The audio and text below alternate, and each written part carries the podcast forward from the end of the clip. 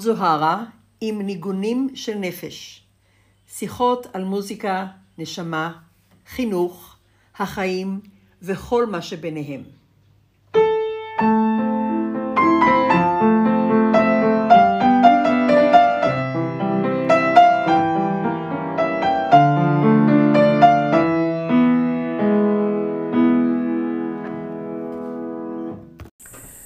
ברוכים הבאים וברוכות הבאות, ברוכים השבים וברוכות השבות. תודה שהגעתם, תודה שבאתם להאזין. לפני שמתחילים, אה, רק אדמיניסטרציה קטנה. רוצה לספר לכם שבשואו נוטס של כל, כל פרק, אם לא שמתם לב, יש לכם דרכים לעקוב איך להיכנס לסושיאל מדיה, פייסבוק, אינסטגרם, יוטיוב, לינקדין. אה, אל האתר, וגם יש לכם שם דרך איך להיכנס לרשימת התפוצה. אם אתם נכנסים, נכנסים לרשימת התפוצה, אתם מקבלים הודעה בכל פעם שיוצא פודקאסט. אני יכולה להבטיח לכם ש newsletters לא תקבלו. אני לא אוהבת לקבל newsletters ולכן אני גם לא שולחת אותם. מה שכן תקבלו זה הודעה בכל פעם שיתפרסם פודקאסט, ולפעמים תקבלו גם הודעות על קורסים שנפתחים. וזה הכל.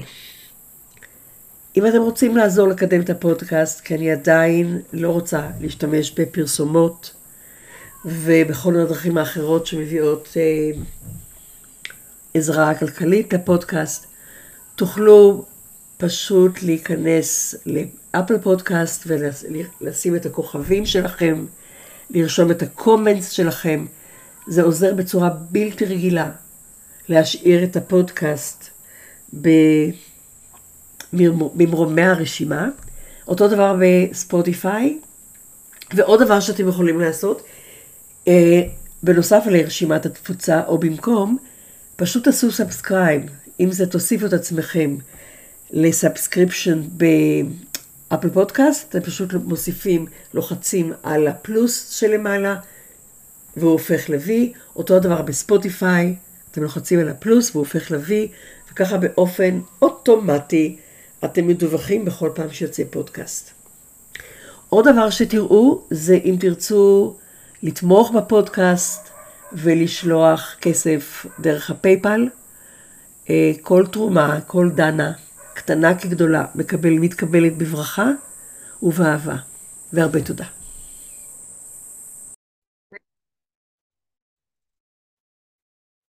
רוצה לשתף אתכם בהגיגי נפש, ההגיגים שהגיעו אליי הבוקר, וכתבתי אותם ביומן. לנתק חרצובות חיי. אין לי מושג מה זה אומר, אבל זה מה שיצא. החופש הוא תהליך, הוא לא מטרה. הוא גילוי של דבר חדש בכל פעם. להקשיב ולפעול על פיו. להקשיב ולפעול על פי גחמה. פתאום, out of the bloom, כמו שאימא שלי הייתה אומרת, בא רעיון, שטותי, חכם, מצחיק, טיפשי, מיותר. למה שלא תקשיבי לו? למה שלא תפעלי על פי הוראותיו או הצעותיו? כל זמן שכמובן הוא לא מסכן חיי אחרים או את חייך. ההוראות האלה שלו, גם אם הן נשמעות לך טיפשיות, זה לא באמת חשוב איך הן נשמעות לך. הן נשמעות לך ככה, כי הן לא שגרתיות. והמוח שלך חושב שכל מה שלא שגרתי הוא גם לא הגיוני, או כל מה שלא שגרתי הוא גם לא נכון. זה מה שהמוח מייצר. אלה המחשבות שהמוח מייצר. אבותות הנורמה קושרות אותנו בחבלי אסורים. אהבתי. אבותות הנורמה קושרות אותנו בחבלי אסורים. הרגע בו את נותנת להם רשות ללכת, ומפסיקה לקחת אותם ברצינות, הוא רגע משמעותי. כי הם הרי ימשיכו לדבר אלייך. הם לא כל כך מהר ישחרר, ישחררו אחיזה. כי בלעדייך אין להם קיום. הם מתקיימים בתוכך, הם תלויים בך. ובתוך רבים אחרים, שקוראים להם חברה או תרבות. אבל הם לא שולטים בך, מזל. ואז במקום שמתפנה מהם, בא המשהו החדש. מכירים את משהו? כמה פעמים שמעתם את עצמכם אומרים, או חושבים, משהו אמר לי, המשהו הזה שאין לו שם למשהו הזה. לפעמים קוראים לו אינטואיציה. יש שקוראים לו קול הנפש, רחשי לב, הסודות של הלב, הניגונים של הלב, הניגונים של הנפש. אני אוהבת דברים חדשים, מאוד. ובכל פעם שבא משהו חדש, אני רוצה להקשיב לו. גם אם אני לא אפעול על פיו מיד, אני רוצה להקשיב לו. אז מה שאני אוהבת לעשות זה קודם כל לפתוח לו את הדלת ולהגיד לו, תפאדל, תיכנס. ייתכן שלא יהיה לי זמן לשבת איתך עכשיו, אבל בוא, נסמן אותך. ואני מקפידה לסמן, כמו לשים איזושהי, איזושהי סיכה קטנה בתוכו, כדי לזכור לחזור אליו. כי שמתי לב שאם אני פשוט אומרת לו יותר מאוחר, בלי לעשות איזשהו מעשה פיזי כדי לזכור אותו, אני הרבה פעמים שוכחת אותו, והיום עובר, ובערב אני יכולה לומר לעצמי, מה היה הדבר הזה? מה היה המשהו הזה? מה היה הרעיון הזה? והוא פשוט נמחק. כי לא שמתי בו סיכה, לא סימנתי אותו, לא תייגתי אותו. אז ברגע שהוא ישנו מתויג באיזשהו מקום, אני אחזור אליו. לפעמים אני אקשיב לו עוד פעם, אולי עוד פעמיים, ואני לא אשתכנע. לפעמים אני אפחד להקשיב לו יותר מדי.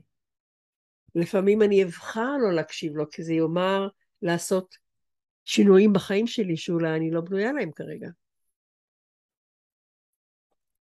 אבל הקול הזה בא ממקום כל כך חשוב. זה הקול של הנפש.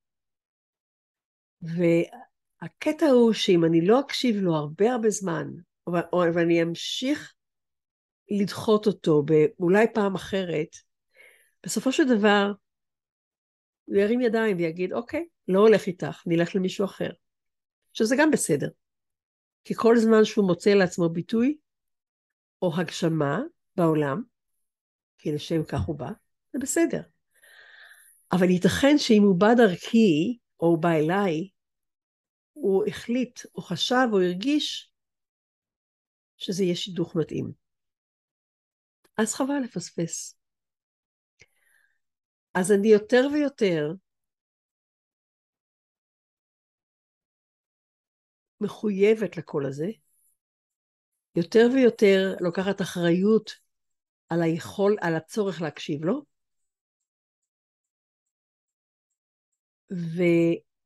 ולפעמים זה אומר להפסיד דברים נוחים. אולי אפילו להסתכן בזה שמישהו יצחק, שזה לא כל כך חשוב, זה פחות חשוב לי עם הגיל. או אולי להסתכן בזה, המילה סיכון קצת קשה, אבל כרגע לא באה לי מילה אחרת, אולי אפילו להסתכן בזה שמישהו יגיד, אה, אני לא כל כך אוהב את הדעות של האישה הזאת.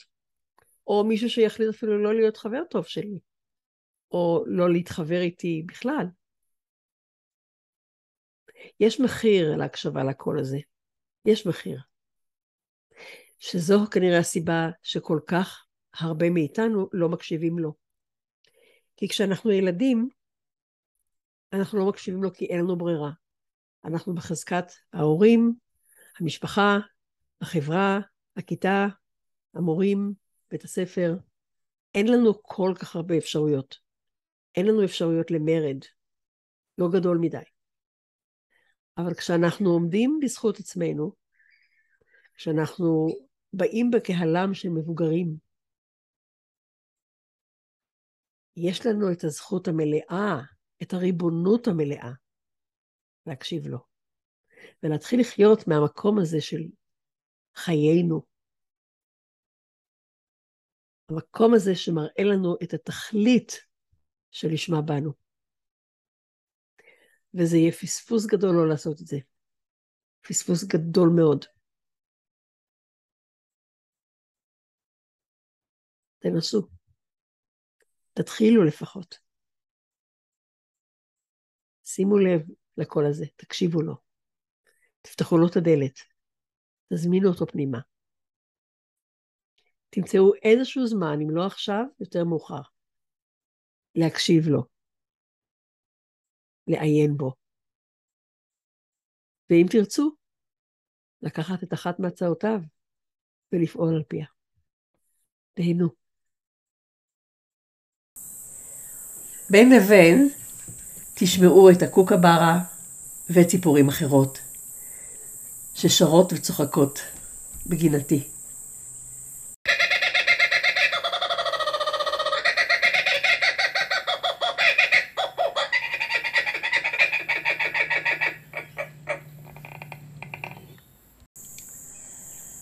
אני אוהבת להקשיב לדברים חכמים, ואוהבת גם לדבר דברים חכמים. אני מתכוונת לדברים שבאים דרכי ברגעים של התבוננות. אין פה יוהרה או ענווה, אלא התמסרות, הקדשה. אלה הרגעים שבהם אני, אני מתמסרת למשהו שמדבר מתוכי, למשהו שמתחבר אליי. אני יודעת שהדברים האלה לא באים ממני. כי כשאני מקשיבה להם, או כשאני אומרת אותם ומקשיבה להם, אני רוצה לרשום אותם, בזמן שאני אומרת אותם. מחשש שאאבד אותם. ממש רוצה לקחת נייר ועיפרון ולהגיד, רגע, רגע, רגע, רוצה לכתוב את זה, תחזור שנית, אבל הכל בדרך כלל לא חוזר על עצמו. וגם אם הוא חוזר, זה כבר לא עם אותה בתוליות וראשוניות שבהם הוא הגיע בפעם הראשונה. אז אני לומדת לוותר, לומדת לשחרר. וכשזה בא, במקום לנסות לתפוס אותו ולהחזיק אותו בכל כוחותיי, אה, אני אומרת, אוקיי, גם אם אני לא אזכור, הוא יחזור באיזשהו שלב, או משהו אחר לא אזדקק באותו זמן, יבוא שוב, או יבוא אז. אני אוהבת לדבר עם אנשים, ובעיקר לדבר עם אנשים חכמים. כשאני מדברת עם אנשים חכמים, אני מרגישה חכמה. וכשאני מדברת עם אנשים לא חכמים, אני מרגישה לא חכמה. ההתמסרות, ההריגה, השזירה, כמו לטוות משהו ביחד. התביעה של השיחה יוצרת דינמיקה בפני עצמה. היא כמו יוצרת ישות בפני עצמה. וזה הכיף בלדבר עם אנשים. וזה גם הכיף לדבר עם אנשים חכמים. וכשאני אומרת חכמים, אני לא מתכוונת לאנשים שקראו ספרים או גרמו, אה, סליחה, סיימו תואר באוניברסיטה או בכל מוסד ללימודים גבוהים, למרות שזה יכול להיות גם, אני לא פוסלת את זה, כמובן שלא. אבל לא לזה אני מתכוונת שאני אומרת אנשים חכמים. זה לא בהכרח אנשים עם תעודות, או בכלל. אלו אנשים שהם רגישים לעכשיו. אנשים שהם אותנטיים, שהם אמיתיים, שהם מנסים ורוצים ל... להיות נאמנים למה שקורה בתוכם ובא מתוכם. אותנטיות לשמה. אנשים שמכבדים את החתימה שיש למהות שלהם, על החיים שלהם ושל אחרים. זאת אומרת, זה לא אנשים שמנסים להרשים בדרך כלל, אלא אנשים שרוצים להיות כמה שיותר קרובים למקור של עצמם.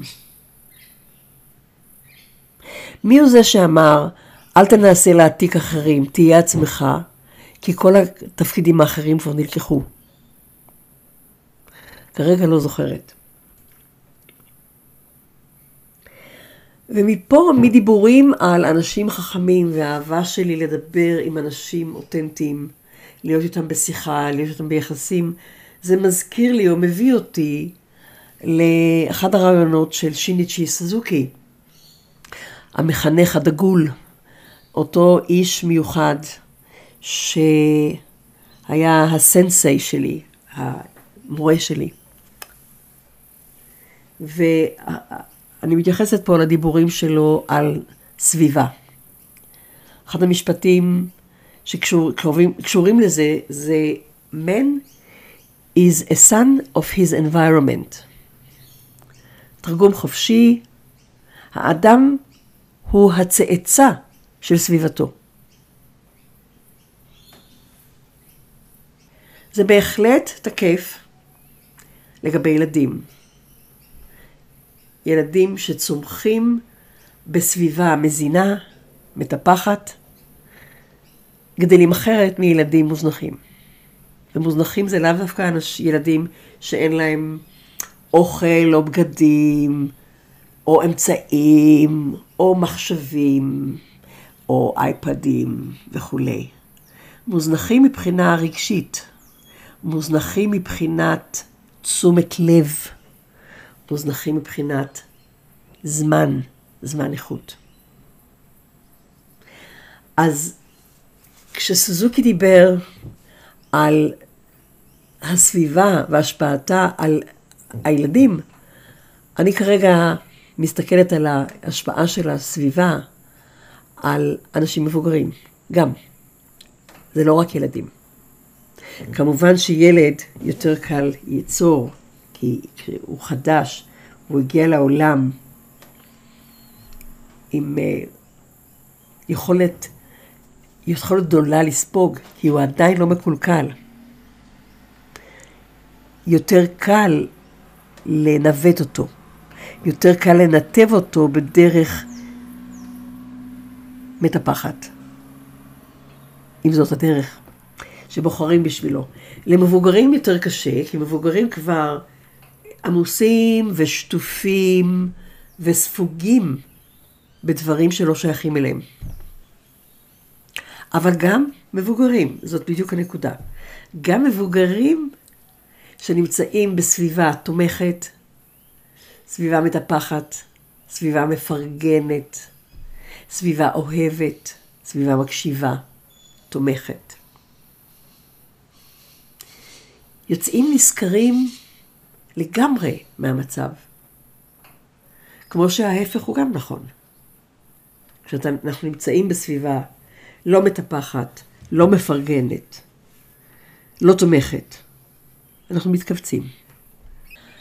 אז אני מאוד מנסה עם השנים להיות יותר ויותר בחברה של אנשים שאני קוראת להם חכמים. אנשים שיש להם את חוכמת הלב. ואם לא, אז מעדיפה להיות לבד.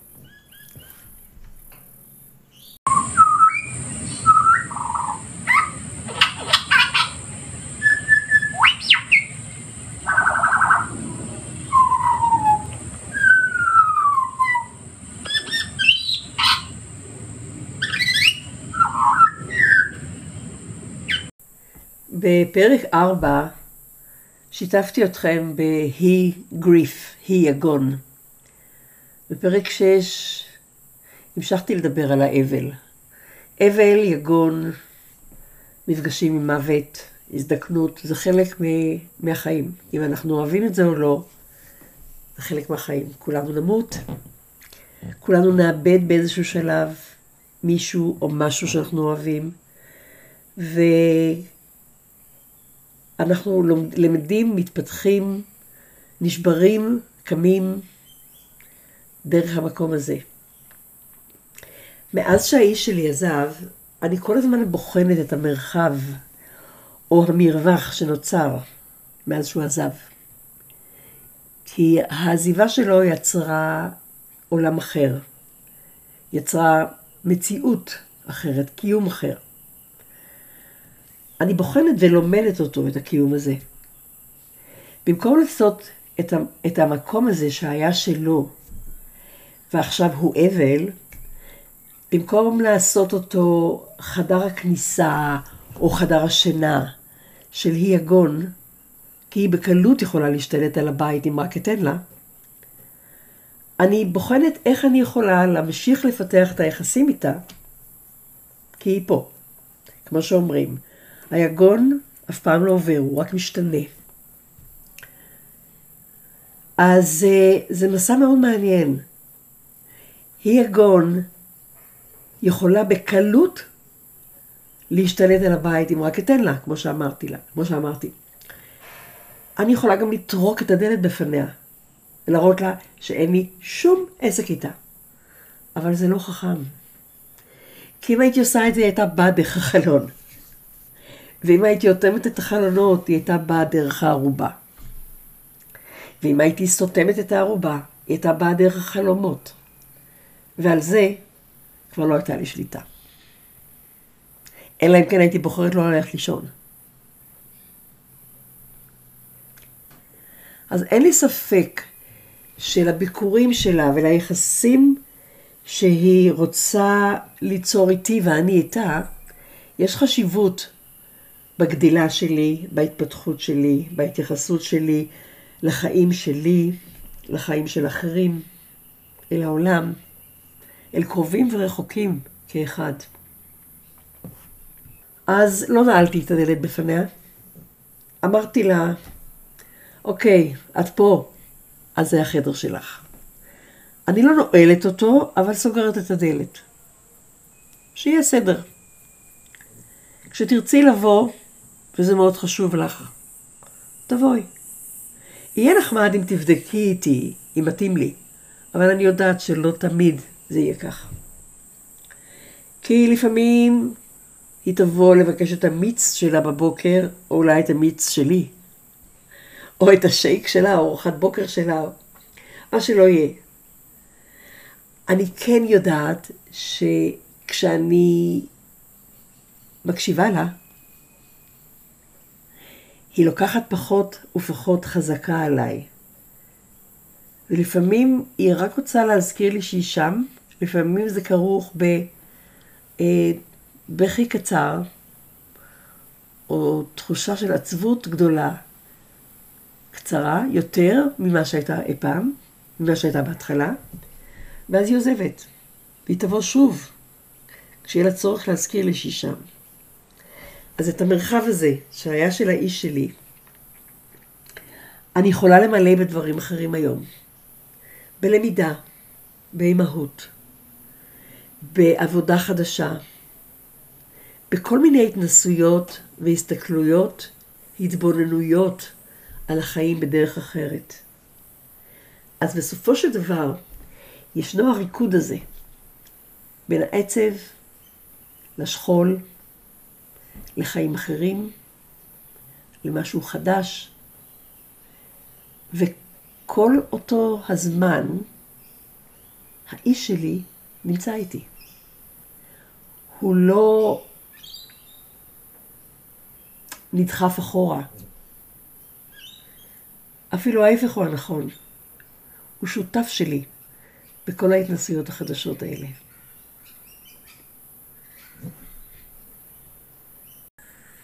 אנשים שואלים אותי לא אחת אם אני מרגישה את הנוכחות של יקירי לאחר שנפטר. והתשובה שלי היא כן, ללא כל צל של ספק. אני מרגישה את הנוכחות שלו, אני יודעת שהמהות שלו, איך שתרצו לקרוא לזה, הנשמה שלו, הנפש שלו, התודעה שלו, נמצאים שם כל הזמן. ולפעמים אפילו נמצאים שם, נמצא שם לפ, ל, לפי הזמנה. ברגעים קשים אני מזכירה לעצמי שאני יכולה פשוט לקרוא לו, לבוא להיות איתי. ולא עובר הרבה זמן ואני מרגישה את הנוכחות שלו, האוהבת, המלטפת, המרגיעה. ואמרו גדולים וחכמים ממני, שבעצם גריף, uh, יגון, שכול, אובדן, לא מסיימים יחסים, הם רק משנים אותם. כששמעתי את זה בפעם הראשונה זה נראה לי ארכאי מדי, פשטני מדי, כמעט אבסורד. אבל אני יודעת שזה נכון. כי תמיד אני אמשיך לאהוב את האיש שלי, ותמיד אני אמשיך להיות ביחסים איתו, גם אם זה לא יחסים פיזיים. והאהבה הזאת, הגדולה, הענקית, הממלאה, ממשיכה לפעום בכל רגע מחיי, בכל רגע. אולי לזה התכוונו, בחייהם ובמותם לא נפרדו. תודה שהקשבתם. היו בטוב, וניפגש בפרק הבא.